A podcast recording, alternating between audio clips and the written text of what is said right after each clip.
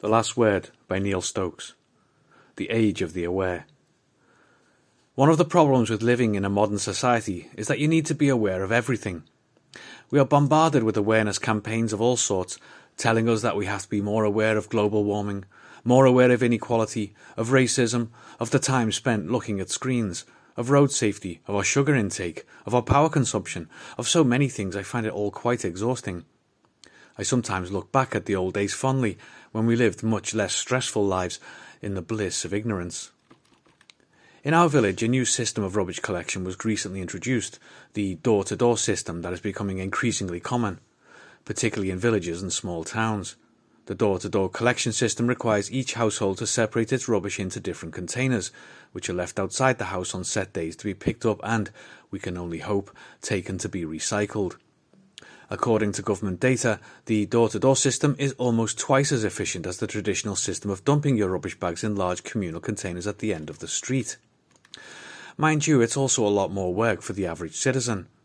We now have a series of containers to manage, each needing its own type of bag, all colour coded so that even stupid people like us can understand, along with a timetable, also colour coded, telling us when we can and cannot put out our organic, glass, plastic, or paper rubbish. Any other type of rubbish goes in the grey container for general refuse, which only gets collected occasionally. A problem I noticed last month when I was standing in the garage surrounded by bulging plastic bags is that there is nowhere for old clothes.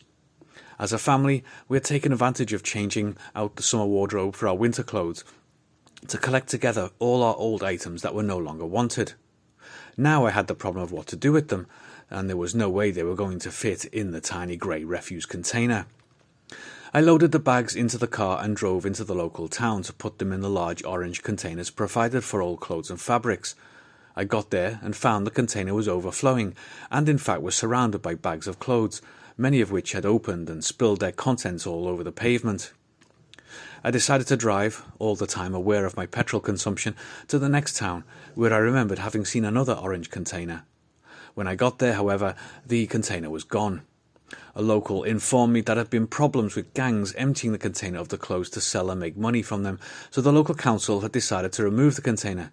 In the end, after the bags spent a few days in the car boot, I finally got rid of them by taking them to the local dump where I found another orange container. The experience left me dissatisfied.